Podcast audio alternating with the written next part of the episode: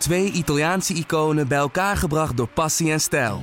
Peroni Nastro Azzurro 0.0 is de trotse nieuwe teampartner van Scuderia Ferrari. Doe mee met ons en de meest gepassioneerde fans op het circuit, de Tifosi. Samen volgen we het raceseizoen van 2024. Salute, Tifosi! Koning Auto. Pak er eentje hier en heb ik tweetje daar. Koning Auto. Deze podcast wordt mede mogelijk gemaakt door Toto. Speel bewust 18+. Plus.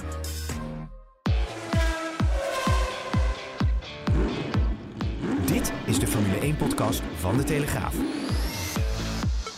Erik van Haren en Christian Albers praten hierbij over het belangrijkste Formule 1-nieuws. Ja, Chris, het leven van een televisiester gaat niet over rozen. Want ik hoorde je nogal eh, klagen deze ochtend. Poeh, ik moet je eerlijk zeggen, was een, eh, een heavy weekend. Ehm, het is toch niet zo, eh, zo makkelijk als het zo vanaf de, vanaf de buitenkant eruit ziet. Als je er echt... eh, je, moet, je moet echt aan de bak, zeg maar, Erik. Het is echt niet zo makkelijk als gedacht. En het- je zit ook de hele dag, heb je geen daglicht. En je komt daar 's ochtends tot 's avonds. Nou, het is niet makkelijk. Maar het is wel heel gaaf om te doen. En het is echt heel leuk, want het is echt een... ehm, een warm bad waar we in terechtkomen. En die mensen werken zo hard van via Play. Het is echt, eh, het is echt heel cool om te zien. En ik denk dat eh, ja, voor mijn gevoel echt wel een redelijk eh, succes was voor het eerste weekend. Hè. Dus er komt nog heel veel aan en het is allemaal toch nieuw. Ehm, maar ik, ja, ik hoop dat, dat de mensen die gekeken hebben, ehm, dat ze een, een beetje kunnen hebben genieten van de ja, meer interactie naar het circuit toe. Hè, met Mika Hakking en David Coulthard. Meer iets naar technisch toe te gaan. Weet je wel, echt zoals Formule 1 er hoort ook ehm, Ja. te zijn. Niet te veel natuurlijk, want dan je moet ook niet doorslaan.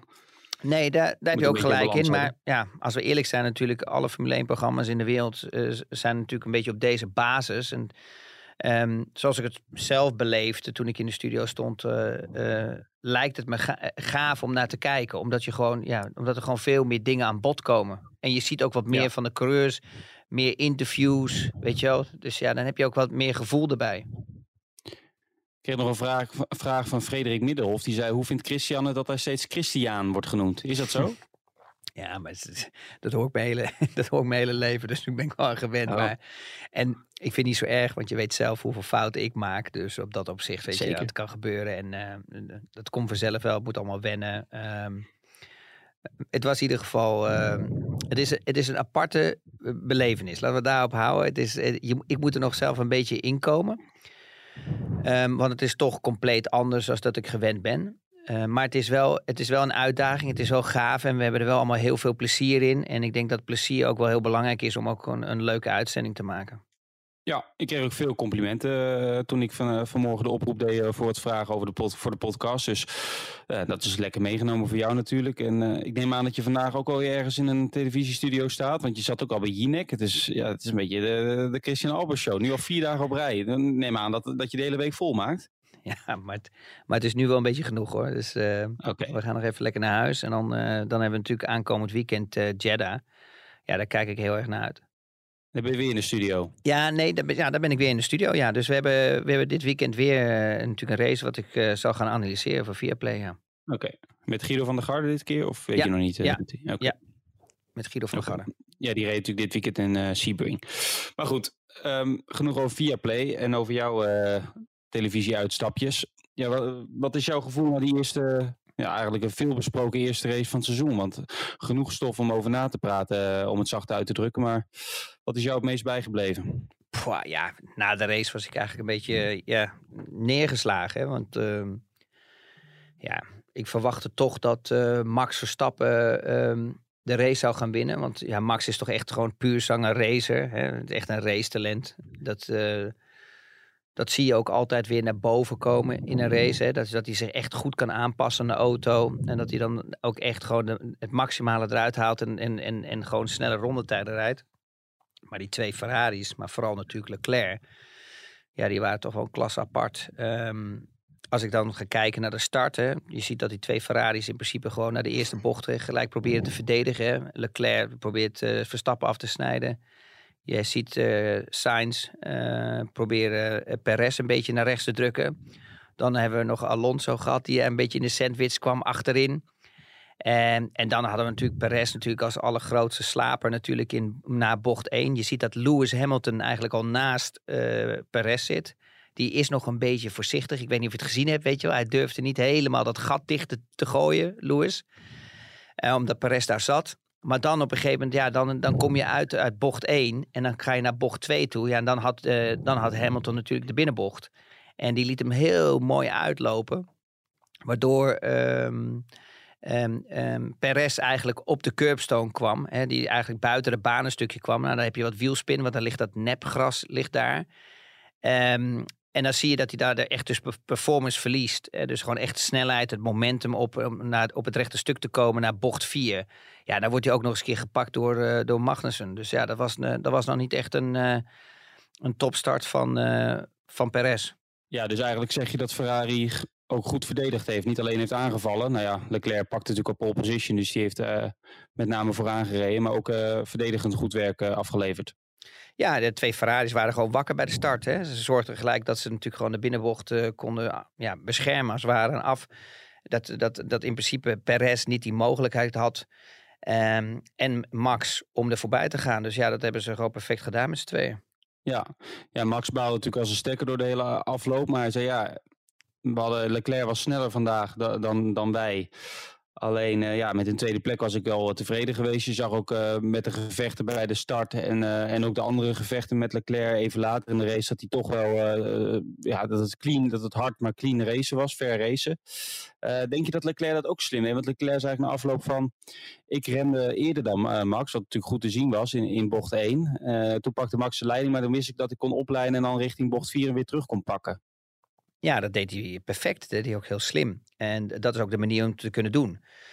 Um, nou, hij heeft natuurlijk Leclerc hè, en Ferrari hadden natuurlijk op dit moment wel de snelste auto op het circuit. Maar dat wil niet zeggen, weet je, dat Max geen mogelijkheid had om te winnen. Uh, vergis natuurlijk niet in dat Max ook heel lang achter hem aangereden heeft. En dat het natuurlijk ook niet te goede komt van de banden. Hè, want dan ja, krijg je toch een hogere bandentemperatuur. Dus je krijgt snellere slijtage. Ondanks dat hij met die nieuwe reglement natuurlijk, met het floor effect Um, dat je minder daar last van hebt, heb je er natuurlijk nog steeds last van. Ja, als, je, als we daarop aanslaan, uh, een beetje hak op de tak, maar misschien wel goed om even erbij te pakken. Ik kreeg ook een vraag, moet ik even kijken van wie. Uh, Sven Brandsma, natuurlijk pas één race gehad, maar hebben de auto's en reglementen geleverd wat jullie hadden verwacht? Uh, ik heb ook wat coureurs ernaar gevraagd. Norris, die natuurlijk een, zo'n dramatisch weekend had, maar die zei ja ik, ja, ik denk niet dat het misschien zo, het helpt misschien een beetje, maar het is misschien niet zo wat wat iedereen ervan had verwacht. Dan moet ik zeggen dat de FIA zelf ook heeft gezegd van nou die eerste races moeten we nog maar zien of het, uh, hè, of het lukt. Dan kunnen de gaten ook best wel groot zijn, maar uh, misschien is het ook een beetje iets te veel gehyped hè, van tevoren. Dat, het, dat, het, uh, dat je één keer iemand op 100% zou kunnen volgen. Dat is natuurlijk niet zo. Je verliest altijd downforce als je achter iemand zit. Of zie jij dat anders? Je, je verliest altijd downforce als je achter iemand zit. Maar ze hebben het wel geprobeerd minder te maken. Waardoor je dus wel wat meer close racing hebt. En je moet ergens een keer een begin hebben. En um, ja, waar je dus eigenlijk vroeger natuurlijk met de auto's had 33, 33, 33 procent downforce. Dus 33 procent voor, 33 procent in het midden, 33 procent uh, achterop is dat nu natuurlijk 25, 50, 25 geworden. Dus dat is wel ja, toch wel een grote stap die ze gemaakt hebben door dat, dat hele floor effect. Um, en je merkt wel, als ik bij andere coureurs heb geluisterd, merk ik wel dat ze er minder last van hebben. En dat ze toch iets dichterbij kunnen rijden. En dan hebben ze ook die mogelijkheid, weet je wel, in die DRS-zone ja, te kruipen. En dan ook die, dat DRS-voordeel te kunnen eh, te krijgen uh, op het rechte stuk en op die DRS-zones. Dus ja, um, het is beter geworden. Maar je blijft natuurlijk altijd wel last houden natuurlijk. Want aan het eind van het verhaal wil je natuurlijk op een Formule 1 auto zoveel mogelijk schone lucht. En dat zorgt natuurlijk ervoor dat je neerwaartse uh, en ja, druk hebt als het ware.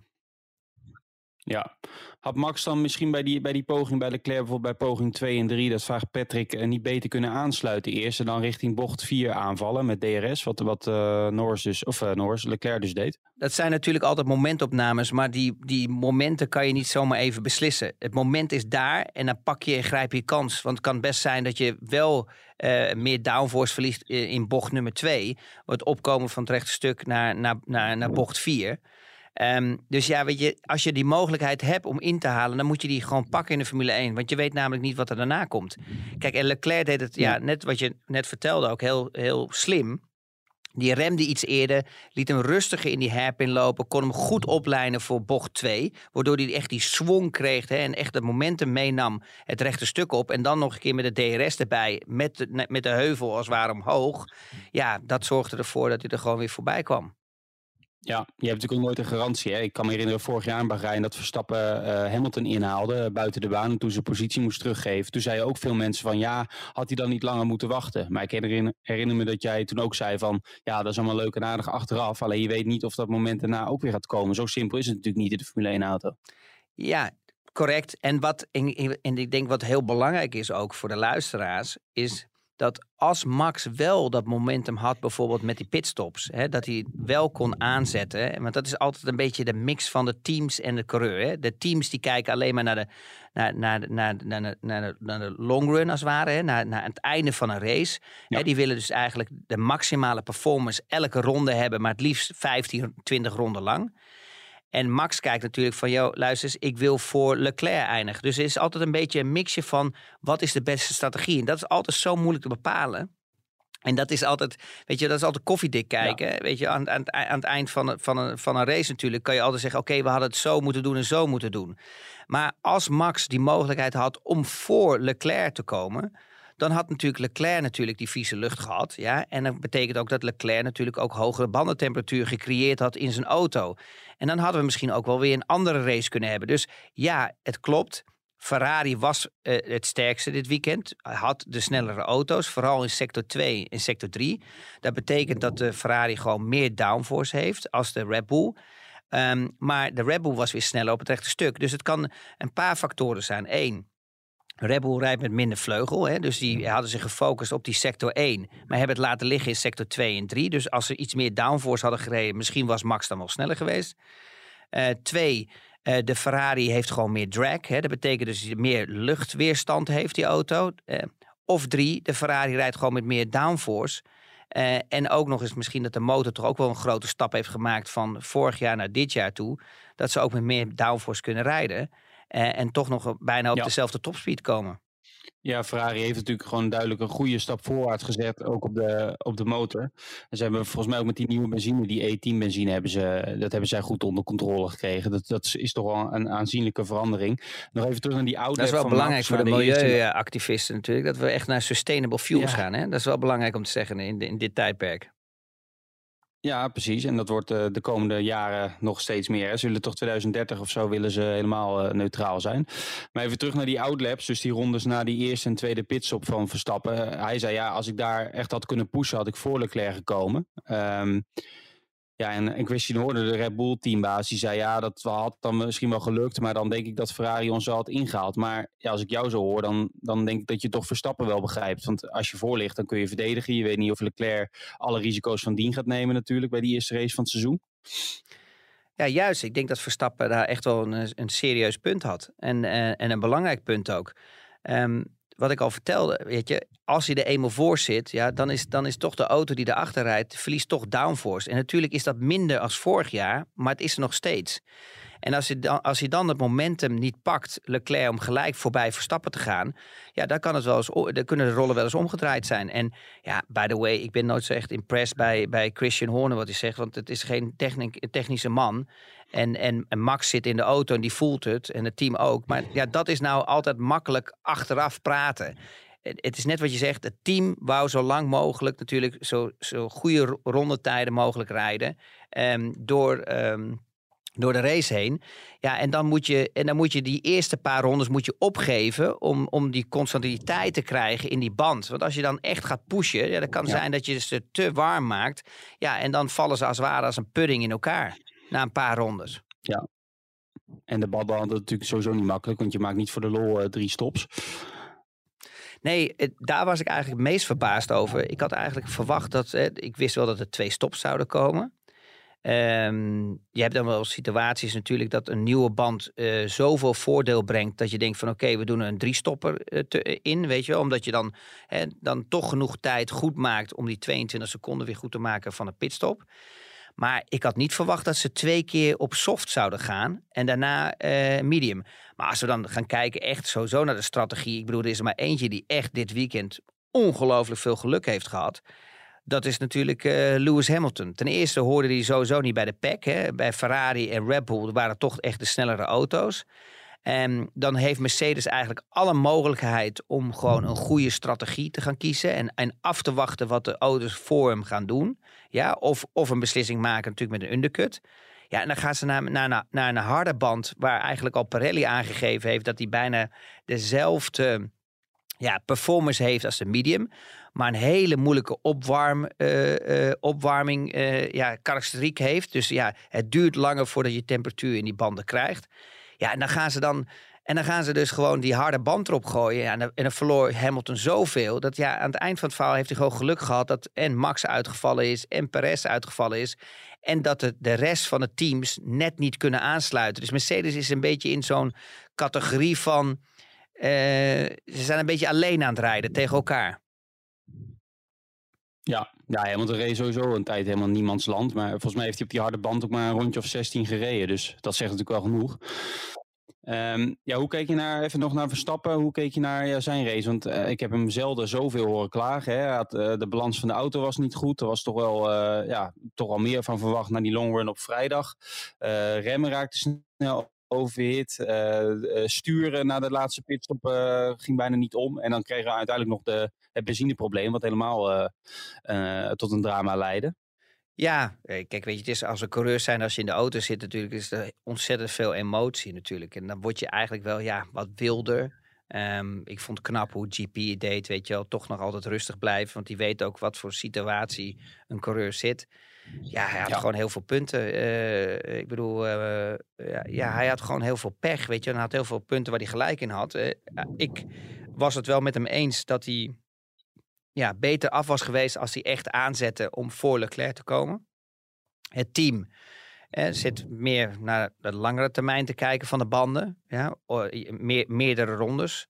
Um, ja, weet je, en dan, en dan heeft hij gewoon pech met, natuurlijk met de stuur. En dat is echt gewoon vervelend. Want als je gewoon een, een, een power steering hebt die niet gewoon goed werkt, dat betekent dat, je, dat hij hapert in snelle bochten, langzame bochten. Um, het wordt ook zwaarder, je krijgt minder gevoel erbij, je bent er niet gewend. Ja, dat is gewoon uh, super vervelend om mee te rijden. En, en daar, daar, ja, daar, dan ja, mis je wel echt performance in je auto. Ja, het is nu maandagochtend in, uh, in Nederland. Hier is net in Bahrein beginmiddag. Um, ja, het is nog niet helemaal duidelijk wat nou precies het probleem was bij Red Bull.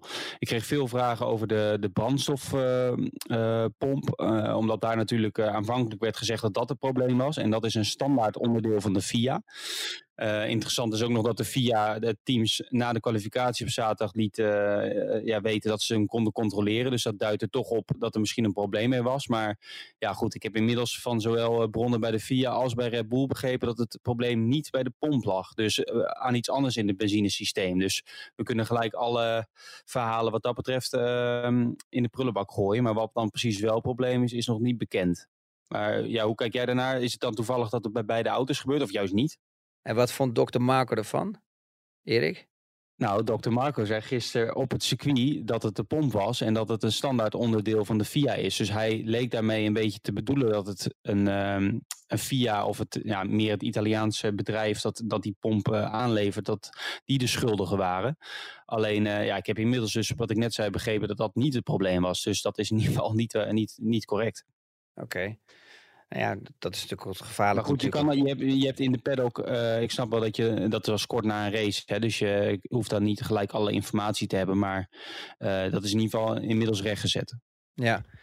Nou ja, ja, we moeten wachten natuurlijk. Wat, de enige die het weet natuurlijk is Red Bull zelf natuurlijk wat het probleem was. Maar het lijkt, het lijkt een beetje op dat uh, Gasly's probleem toch iets anders was weer dan het probleem van Max en, en van Perez. Um, ja, en de vraag is natuurlijk hoe snel krijgen ze dat weer voor elkaar? Want ja, aan de ene kant zeg ik ja, ze hebben ja, kostbare punten verloren. Hè, want ze, ze waren toch goed voorbereid op het seizoen. Ze hadden een snelle auto. Um, Oké, Ferrari was wat sterker, maar mm, ik vind het nog minuscuul, minuscuul eigenlijk als je, als je gaat kijken naar de twee auto's en naar de performance.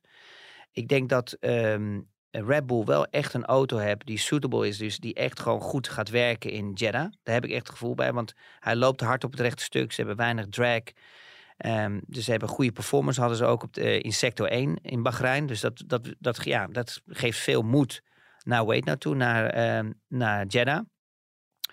Maar eh, ja, wat ik al zei, aan de ene kant verlies je heel veel ja, kostbare punten. Aan de andere kant zeg ik, joh, je luister eens, weet je, we hebben nog 22 races. En als we gezien hebben vorig jaar met dit gigantische seizoen wat we gehad hebben, de titanenstrijd, hoeveel pech en hoeveel uitvalbeurten daar zijn geweest, weet je, er is nog zoveel dat er komt dat in één keer de rollen weer om kan draaien. Ja, maar dat dit geen lekker begin is voor Red Bull is een, uh, is een understatement. Dan even naar Ferrari. Nou ja, het is uh, pijnlijk hè, twee auto's. Dat is, dat is het pijnlijke ervan. Ja, ja, ja je, je spoelt gewoon 30 punten door het putje. En, en een Mercedes dat eigenlijk uh, totaal uh, niet de snelheid heeft. In ieder geval niet in vergelijking met Ferrari en Red Bull. Uh, ja, die, die worden gewoon derde en vierde. Ja, en wat je dan ook krijgt nog eens een keer... is dat je, Erik, is dat, dat Mercedes weer kan, je weet je, verder kan focussen op ja. um, de aerodynamica, weet je wel, en kijken en analyseren van de data van Bahrein. Om te kijken of ze die extreme auto die ze hebben gemaakt aan het werk kunnen krijgen. Want ik denk wel dat als ze op een gegeven moment al die problemen onder controle hebben, dat die Mercedes straks wel echt gaat vliegen. Dat is, dat is, ja. dat is het gevoel wat ik heb. Maar dan kijk ik alleen naar de auto van buitenaf. Omdat ze gewoon echt wel ja, het nieuwe tijdperk ja, aangebroken is uh, qua aerodynamica als ik naar die auto kijk. En dat ze ja. gewoon echt slimme trucjes hebben bedacht om zoveel mogelijk downforce te creëren. Alleen het probleem is dat hè, van, uh, van theorie naar praktijk, dat het daar gewoon compleet mis is gelopen. Want een auto eenmaal in de windtunnel, als je die test, dat wil niet zeggen dat hij hetzelfde reageert natuurlijk op het circuit.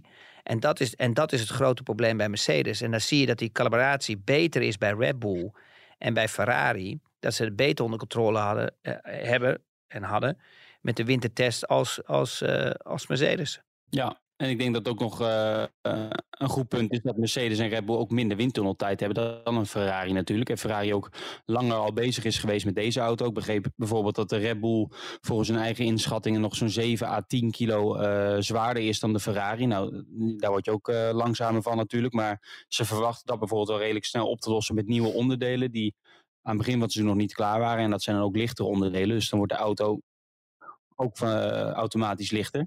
Nee, maar wat, het, wat wel interessant is, Erik, nog, is dat ook Max is nou, wereldkampioen geworden. Maar ze zijn natuurlijk niet constructeurkampioen uh, geworden. Nee. Dus Max heeft in principe, Red Bull heeft meer tijd in de windtunnel dan Mercedes heeft.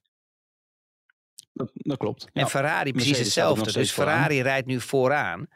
Dus weet je, het reglement is eigenlijk eerlijk gemaakt van vorig jaar. Maar als Ferrari nu vooraan rijdt natuurlijk, hè, dan hebben ze al die eerste, uh, ja, die eerste stap hebben ze al gemaakt. En ze kunnen natuurlijk het hele seizoen door blijven ontwikkelen naar, naar, naar, naar 23 toe ook. Ja. Eh, dan even naar Ferrari. Uh, Rijn van Adrien vraagt ook: Denken jullie dat Ferrari, gezien de performance, uh, de beste motor heeft? Ook voor de komende jaren? Want we hebben natuurlijk een engine freeze, een bevriezing van het reglement. Nou, ik vind dat we een beetje dat we moeten oppassen met nu te zeggen dat die Ferrari-motor zo goed is. Want we praten hier over teams die in één keer in de top 10 staan. Die eigenlijk ook net zoals Ferrari alle focus hebben gelegd op het nieuwe reglement van 2022. vergis je niet in, bijvoorbeeld als je dan kijkt naar Alfa Romeo met Bottas en met, um, met uh, Joe dan zie je dat, dat dat team heeft wel gewoon serieuze backers. Hè? De, de Rousing-familie, Tetra Pak zit erachter. Dan heb je natuurlijk die Joe die nog een keer heel veel geld meeneemt uit China. Dus het is financieel een sterk team. Dus ze hadden ook echt veel mogelijkheden om die auto goed te ontwikkelen. Zeker met het nieuwe reglement. Als je dan gaat kijken naar Haas, ja, die hebben eigenlijk ook vorig jaar bijna niks meer ontwikkeld. Die zijn alleen maar bezig geweest met een nieuwe auto. Die hebben natuurlijk nog het geld ja. gepakt van Massapin.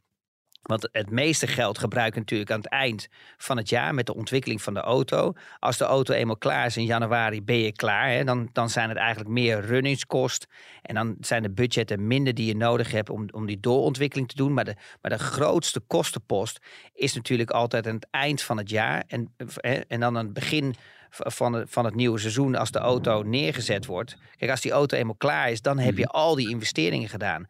Kijk, en dat hebben ze natuurlijk nog wel mooi meegepakt van Mazepin. Dus ja, dat is natuurlijk wel een beetje zuur voor, uh, voor Mazepin-familie.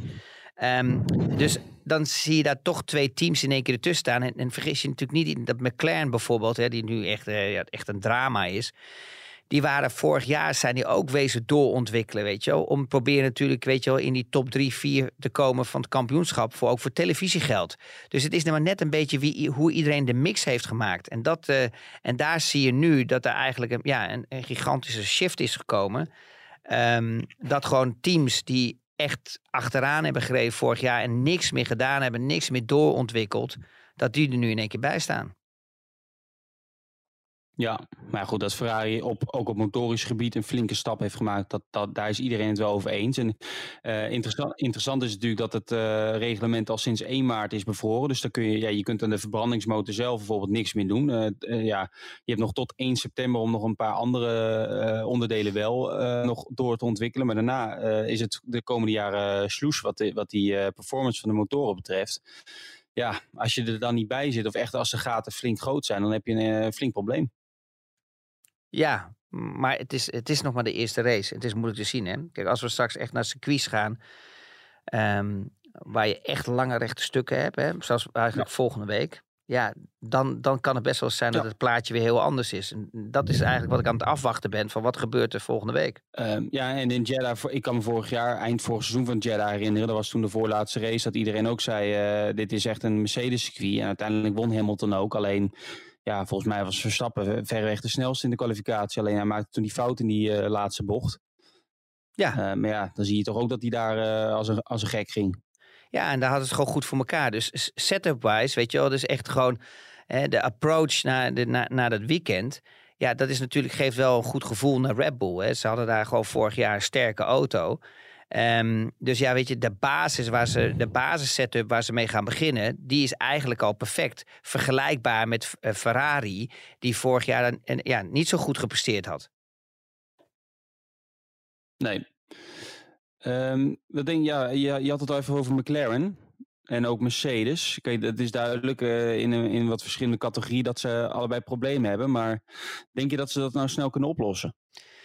Nou ja, McLaren, weet je, daar heb ik een beetje vraagtekens bij. Want als we teruggaan naar de test in Barcelona, toen we ook met, met, met elkaar erover spraken, is, weet je, was dat nou de echte performance met gewicht in de auto? Of was het weer iets van, oké, luister eens, we moeten zorgen dat die McLaren vooraan staat, want we zijn bezig met sponsorship.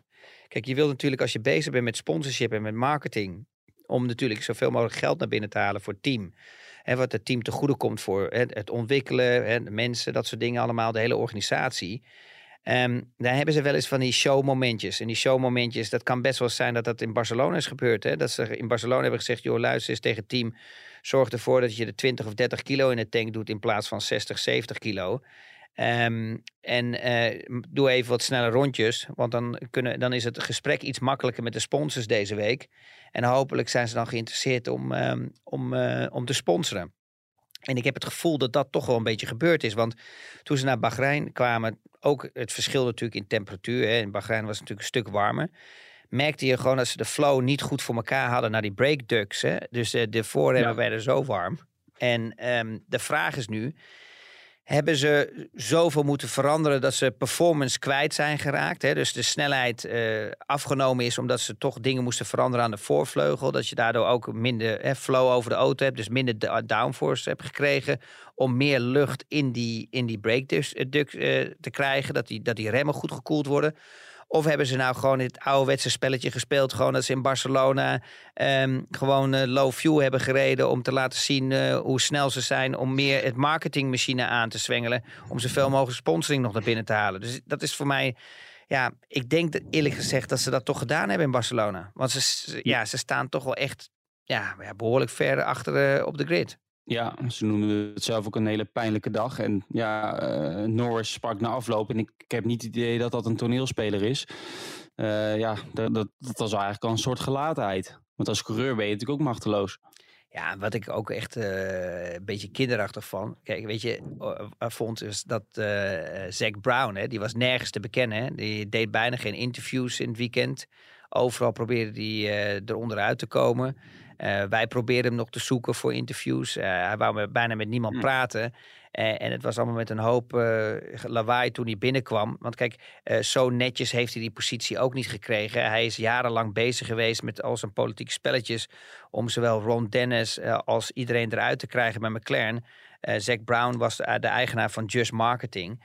En eh, nu het wat minder gaat, ja, dan moet je ook gewoon ja, je bal op tafel leggen. En dan moet je natuurlijk ook gewoon de, pers eh, te woord staan. Niet alleen als het alleen de goede momenten zijn, maar ook als de slechte momenten zijn. Ja, ja, dat vind ik wel een goed punt hoor. Daar, daar hebben wel meerdere teams een handje van. Dat als het goed gaat, eh, als er succes is, staan ze allemaal met de borst vooruit en dan lopen ze zelf naar de camera toe. Ik moet zeggen dat Verstappen, Verstappen bijvoorbeeld gisteren eh, wel alle cameraploegen zeer uitgebreid eh, eh, te woord stond en laat ook eh, de schrijvende pers. Dus wat dat betreft eh, prima. En ik vond hem ook eh, zeer eh, realistisch na afloop. Dus eh, ja, zo kan het dan ook. Maar- Ehm, maar ja, weet je wat ik nou zo stoer vond? Beetje, Weet je wat ik nou zo Ja. stoer vond, Erik? Maar ik weet niet wat jij ervan vond. Maar ik vind het juist zo ongelooflijk gaaf met die Binotto. Weet je, je, je ziet gewoon dat dat gewoon een heel ander kaliber is. Als bijvoorbeeld een Horne, als bijvoorbeeld een Toto Wolf. Eh, ehm, weet je, Vasseur is ook een beetje hetzelfde als Binotto. Weet je, daar zit meer gevoel bij van de sport. Weet je, dat zijn engineers ook, weet je die het gevoel erbij hebben. Weet je, Ferrari heeft het gewoon gewoon goed voor elkaar. Niet alleen met de auto, maar als je het ziet, het team straalt geen arrogantie uit. Zij zijn altijd eh, fair, open, eerlijk. En ze hebben de testweken perfect afgerond. Ze, hebben, ze zijn geen verstoppertje wezen spelen. Ze hebben gewoon hun programma afgewerkt. Ze zijn wezen kijken ook. Ze zijn alles wezen testen op full speed ook, weet je wel. Om, om die fine-tuning ook te hebben. En ik denk dat dat ook, weet je wel, uitbetaald is. Na dit weekend ook, weet je wel. Dat ze dat ook allemaal goed voor elkaar hebben. En ja, en als ik dan ga kijken bijvoorbeeld bij Red Bull en, en Mercedes, weet je, ze vinden het allemaal maar geweldig, die publiciteit en die show eromheen. En het is nog wel leuk om gewoon nu te zien dat eigenlijk Ferrari het meest, hè, historisch, het grootste historische merk, eh, wat echt Formule 1 ook nodig heeft om, om te overleven, dat die gewoon eigenlijk de laatste jaren in zo'n underdog-positie zijn beland, weet je wel. Wat helemaal niet zoveel aandacht had gekregen. En in één keer, paf, 2022 Bahrein en ze staan er gewoon. ja. Ja, Binotto is wat dat betreft een tegenpol van zijn voorganger, Arie Verben. Ja. Die volgens mij tegenwoordig bij eh, Juventus, eh, de voetbalclub, werkt. Ik moet wel zeggen, met altijd ver bedoel je de laatste tijd. Want eh, we weten natuurlijk ook nog wel wat er in 2019 is gebeurd met dat foefje met de brandstoftoevoer. Ja, oké, daar, heb je, daar heb je wel een, een punt. Maar als je ook gaat kijken naar de twee coureurs, hè, die twee die zijn best wel gewaagd aan elkaar. Je merkt gewoon dat ze sneller, weet je wel, op speed zijn. Dus, hè, dus de snelheid makkelijker kunnen rijden. En kijk, het probleem wat, wat Max heeft natuurlijk, is dat eh, Perez komt niet elke keer op dat limiet. Dus die auto reageert anders bij Perez als dat hij bij Max reageert. Kijk, als jij elke keer 10 kilometer langzamer door een bocht gaat, ja, dan heb je een, een andere flow over de auto en een andere karakteriek hoe de auto reageert. Als dat ze een beetje gelijkwaardig zijn. En dat was het goede ook van vorig jaar met Bottas en met Hamilton. Ehm, dat Hamilton is een echte racer. Bottas is geen echte racer. Maar hij was wel een goede qualifying. En hij kon wel snel op snelheid zijn. En dat is wat, wat Max weer mist. En dat heb je ook weer hetzelfde. Heb je dat bij Ferrari. Die twee zijn gewaagd aan elkaar. Waardoor je ook veel sneller door zo'n programma heen kan lopen. Door zo'n weekend. Om dingen uit te proberen. Omdat die snelheid hetzelfde ligt. Dus als je dus iets probeert met Ja. een voorvleugel. Iets meer voorvleugel te rijden. Dan kan je vragen, Sainz, hoe werkt het? Weet je, heb je overstuur, onderstuur? En, en dan zou hij zeggen, ik heb overstuur. Maar als je bijvoorbeeld een Perez ernaast zet, ja, dan zou hij zeggen, ja, het is onderstuur. Maar dat kan ook te maken hebben omdat hij gewoon te langzaam aankomt of te langzaam door de bocht rijdt. Ja, en dat is wel het voordeel. En, en, en ik denk dat je dat ook gaat zien door het seizoen. Ja, en zowel Carlos Sainz als eh, Leclerc zijn denk ik allebei ook wel eh, gewoon goede uithangborden van het team. Eh, ja, eh, hoe zeg je dat? Humble, hè? Hoe zeg je dat in het Nederlands? Eh, gewoon bescheiden. Ja. Niet, eh, niet zo eh, op de borst klopperig. Dat helpt natuurlijk ook eh, voor de uitstraling van het team. Ik wil nog even naar de man die vijfde werd. Eigenlijk, ja, normaal gesproken zou hij misschien zevende worden als eh, Verstappen en Perez niet waren uitgevallen. Maar ja, wat een weekend voor eh, Kevin Magnussen. Ja, dat was natuurlijk een eh, geweldig weekend, Erik. Maar ik bedoel, volgens mij hebben die echt geen flauw idee, idee wat er is gebeurd dit weekend. Ik bedoel, die hebben eerst vorige week eh, problemen gehad dat hun spullen niet aankwamen door de FOM. Toen gingen wat teams nog een beetje zielig doen dat ze niet wouden dat ze op zondag nog een testdag kregen, maar ze mochten elke keer een uurtje erbij plakken. Ehm, ja, en dan heb je zo'n Magnussen wat terugkomt. Ja, je, je ziet toch weer dat ze toen de tijd ook een goede keuze hadden gemaakt met Magnussen. Het is gewoon een constante coureur. Hij heeft de snelheid ook. Alleen hij heeft het gewoon het geluk niet gehad om in zo'n topteam te komen. En dat was eigenlijk stiekem ook wel een coureur die goed zou zijn en goed zou kunnen functioneren. Eh, naast Max ook een beetje hetzelfde karakter, weet je wel. Geen centimeters geven, beetje die ellebogen eruit. Ja, en de Haas die heeft gewoon nu punten in de zak. Die weten niet wat er gebeurt volgend jaar. In één keer gaan ze televisiegeld krijgen. En een stuk meer ook. Ja, ja, laatste punten van Haas waren, was medio 2020 uh, met Grosjean in Hongarije. Ik heb het wel op moeten zoeken gisteren hoor, want dat wist ik natuurlijk ook niet uit mijn hoofd. Um, maar ik vind het wel leuk, hij zei zelf ook van dat hij echt nog wel last had van sommige uh, delen van zijn lichaam. En hij heeft natuurlijk een jaar geen Formule 1 uh, gereden. Dan merk je toch als coureur blijkbaar, eh, als je na een jaar toch weer in zou, heeft natuurlijk wel eh, in Amerika gereced. Maar ja, het is voor dat team natuurlijk een enorme opsteker. Als je zo'n verschrikkelijke voorbereiding hebt gehad met Mazepin en uh, die, ja, de Russische sponsor van zijn vader. Die, dat, dat geld is natuurlijk ook allemaal verdwenen. Ja, uh, dan kun je het seizoen natuurlijk niet beter beginnen dan, uh, dan op deze manier. En Schumacher net buiten de punten, hè? die werd elfde. Ja, maar wat ik net ook zei al, het, het meeste geld is natuurlijk geïnvesteerd natuurlijk uh, vorig jaar, 2021, december, weet je, de ontwikkeling, weet je, oktober, november, december met de nieuwe auto. Dus daar, daar hebben ze nog wel een steentje bij bijgedragen. Um, maar ja. ja. ik vond bijvoorbeeld ook indrukwekkend was Joe. Ja, ik bedoel, ja, tiende. Ik bedoel, wie had gedacht dat een Chinees in de Formule 1 zou stappen? Bij een redelijk goed team. Hè, want Alfa Romeo vind ik toch een, redelijk goed team. En dan ook toch nog gewoon eh, gelijk zijn eerste puntje in zijn eerste, in zijn eerste race ook uh, behalen. En ik vond ook, ik had ook een goede indruk van hem. Hij was constant. Um, tuurlijk heeft hij wel een beetje geluk gehad, natuurlijk, met uh, drie uitvallers voor me. Maar dat moet je soms ook hebben. Um, maar in principe eigenlijk uh, ja, echt een perfecte, perfecte start van het seizoen. En nu is maar de vraag natuurlijk of hij dat ook vast kan blijven houden. Hè? Want als je bijvoorbeeld gaat kijken naar vorig jaar met Tsunoda. Weet je, dat was ja. echt up en down, up, down. En, ja. weet je, en, en, en, en dat was eigenlijk ook weer dit weekend.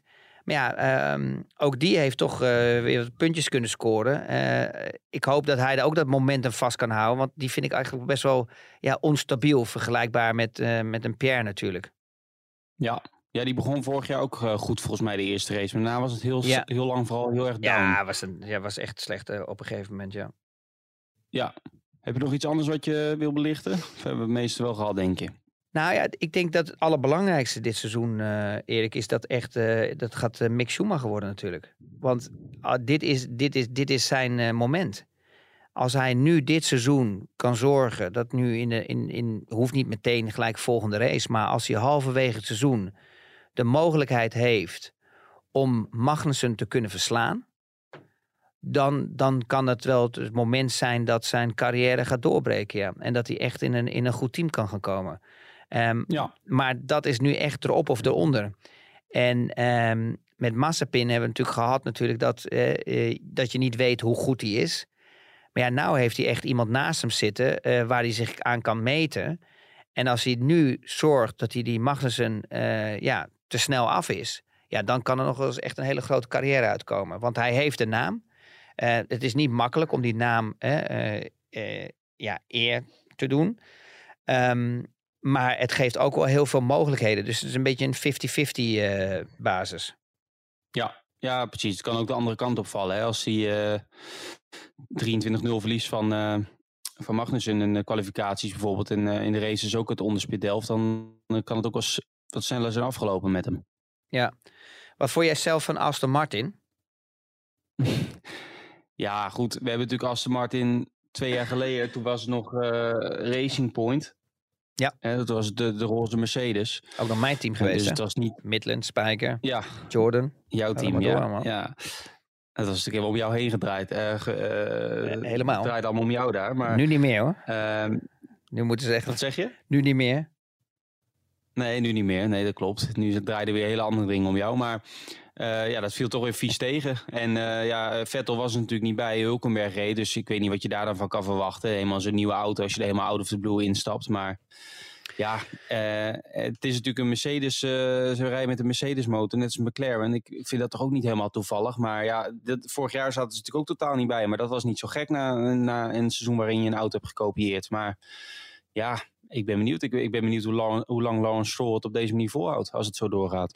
Ik denk wel persoonlijk dat voor uh, Perez, um, voor Vettel, uh, voor dat soort coureurs het wel makkelijker is gaan worden met deze auto. Met het floor effect. Omdat de auto's niet meer met zo'n achterlijke rake rijden. Dus, dus dat de achterkant hoger is als de, als de, als de voorkant, zeg maar. Dus een beetje zo hot rod-achtig is. Dat maakte de auto wel altijd heel nerveus. En eh, dat waren toch twee coureurs die daar niet echt goed mee overweg konden. Dat was Vettel en dat was Perez. En Ja. eh, dat kan wel eens eh, een grote verandering worden voor dit jaar, weet je wel. Dat, dat, dat, dat ze lekker in een vel zitten, dat ze lekker in de auto zitten, een beter gevoel hebben. Ehm, maar ik vind ook wel echt een, eh, een dingetje met, ehm, met, die, met, met corona. Ehm, je moet er toch niet aan denken dat je straks gewoon eh, een Leclerc hebt die eh, bijvoorbeeld per ongeluk eh, corona krijgt. Eh, of eh, Max Verstappen als je in zo'n kampioenschap zit. Ik vind dat wel echt heel moeilijk aan het worden hoor. Ja, da- daar is natuurlijk al openlijk een discussie over. Kijk, het interessante is, is dat er dit jaar een, eh, een vaccinatieplicht is voor iedereen. Ja. Ehm, we, we hoeven ook niet meer te testen. Eh, dat is per, het is wel een beetje per land afhankelijk. Ik geloof dat voor Australië wel, wel meer moet. Maar bijvoorbeeld nu in Bahrein hebben we niet hoeven testen. Buiten hoef je ook geen mondkapjes meer op. Eh, dus alles wordt wel weer opener. Eh, sommige teams eh, doen dan nog wel dingen via Zoom. Anderen doen eigenlijk alles in hun hospitality. Eh, dus dat is voor ons als verslaggevers natuurlijk prettiger werken. Alleen, kijk, je hebt natuurlijk Ricciardo gehad die de test miste. Vettel de race. Kijk, die hadden echt klachten. En dan ga je natuurlijk testen, want je wil niet het hele team besmetten. Maar ik kan me voorstellen, als jij nauwelijks klachten hebt of niet eens klachten hebt, dan kun je natuurlijk ook corona hebben. En dan kun je natuurlijk gewoon rijden. Eh, want misschien weet je niet eens dat je corona hebt, want je, je- want je test niet. Ja. Dus dat is natuurlijk wel iets Maar waar worden, ze, maar worden de van- coureurs nu nog getest of niet? In het weekend? Nee, nee. Dit is natuurlijk eigen Oké, dus als, als bijvoorbeeld dus Max of Leclerc eh, COVID oploopt, dan, eh, dan zouden ze in principe theoretisch gewoon in de auto kunnen stappen. Ja, en, maar dat is dus per land. Eh, de, de Formule 1 volgt de richtlijnen van een land. Dus stel, eh, ik noem maar wat, bijvoorbeeld eh, in Australië hebben ze mondkapjesplicht en een testplicht. Dan moet je gewoon testen en een mondkapje op. Maar Alleen elke in, dag, in- is dat op de donderdag, vrijdag, zaterdag, zondag? Of is dat alleen het begin van het weekend? ze, ik denk dat ze het protocol weer pakken zoals, zoals de afgelopen twee jaar. Dan was het zo dat je voor een e- event moest testen op de donderdag zelf, dus bij aankomst. Misschien is dat nu dan de vrijdag, want die donderdag is officieel verdwenen. Al is dat ook niet helemaal het geval.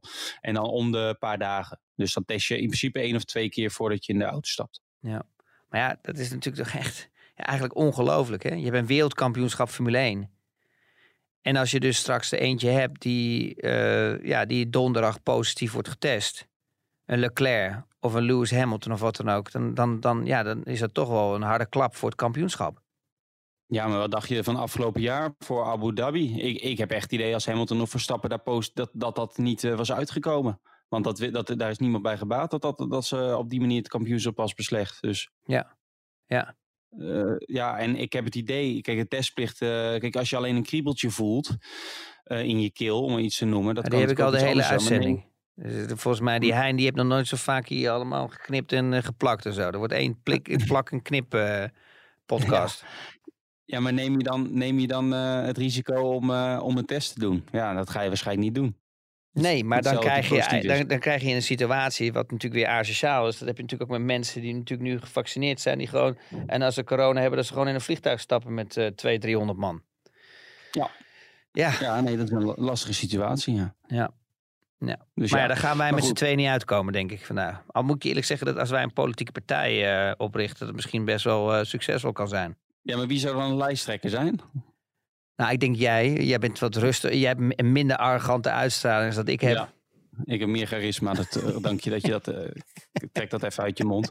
Ja, jij wordt af en toe arrogant genoemd door mensen, maar Ja. dat begrijp ik niet helemaal. maar goed. Ja, dat ben ik, ja, ik weet het niet. Ja, misschien moet ik wat liever kijken. Dat kan Ja, ook ik zijn. kreeg nog een vraag van Dennis Broekhart. Wat Oh. vinden je kinderen eigenlijk dat je weer op tv bent? Oh, joh, mijn kinderen zijn helemaal niet geïnteresseerd, joh. Die zijn maar in twee dingen geïnteresseerd. De ene is geïnteresseerd, die heeft een computer. En die zit alleen maar van die... eh, ja, dat is eigenlijk een beetje raar om te zeggen. Ja. Die, zijn van, die zijn van die oorlogsspelletjes aan het doen. Oh, Het is, ook, is ook leuk trouwens om naar zo'n gesprek te gaan. Call of Eh, Duty of zo. Ja, nee, iets, nee, iets anders. Het is heel ingewikkeld allemaal. Je ziet, heel, je ziet eh, Oké. zeg maar, zeg maar de, de, de aarde zie je. En dan kan hij zeg maar, geld verdienen. En dan kan hij dat allemaal veroveren. En ik weet het allemaal niet. Eh, Dat is de oudste. Maar die is wel heel slim met computers. En de jongste die is eh, bezig met eh, TikTok. Hè. Die komt elke dag komt die vertellen voor hoeveel een NFT is verkocht. En dan zeg ik, nou, zoek het eens op dan voor mij. Op de computer. Dat er echt gewoon in de krant ergens staat. Want ik geloof er helemaal niks van. Ehm, en dus die zijn niet zo heel erg daarmee bezig. Volgens mij ehm, ehm, proberen ze van thuis nog wel eens dat ze dan even gaan kijken. Maar er ligt niet zoveel interesse. Net zoals dat ik nooit eigenlijk over gesproken heb. Dat ik geraced heb. Ze weten wel dat mijn vader geraced heb. Maar voor mij hoeft het allemaal niet. Ze moeten toch lekker zelf doen waar ze zin in hebben. Ehm, en eh, ja, ik moet er niet aan denken om op zo'n kartbaan te staan, joh. Hou op. Maar ja, als ze het willen, dan doe ik het wel, hoor. Maar eh, dit moment eh, is er geen Nou, interesse. Ik denk als ze dit horen, dan, eh, dan denken ze er even drie keer na voordat ze dat doen. Nee joh, we zijn in een heel eh, nieuw tijd. ben jij een, we eh, zijn een heel nieuw tijdperk, Dat jij ook van die Erik. TikTok filmpjes opneemt. Nee, nee, nee, nee, absoluut niet. Nee, ik, hey, ik, ben zo, dansjes. ik ben zo blij dat ik geen social media heb en geen Twitter. En, ah, weet je, ik heb Instagram, maar dat laat ik allemaal lekker op nul staan. Lekker rustig. Ehm, Maar goed, je, ja, jij, jij kan natuurlijk wel. eh, Volgens mij op TikTok zijn toch vaak van die dansjes. Je- jij kan natuurlijk wel dansen. ja, dat is niet normaal. Toch een keer met Ja, sterren dat is niet normaal. mee. wel lekker. hè? Meestal beginnen we altijd in het begin met de podcast, hè, met dit soort dingen. Nou doen we het aan het einde. hè. Ja, ik heb, we hebben dat fragment al een keer laten horen, dus dat gaan we nu niet doen. Maar. Dat was ook weer die- zoiets gemeens. Maar je weet, hè, er komt nog iets, hè? Dat weet je, weet je nog niet, maar er komt wel iets. Don't worry.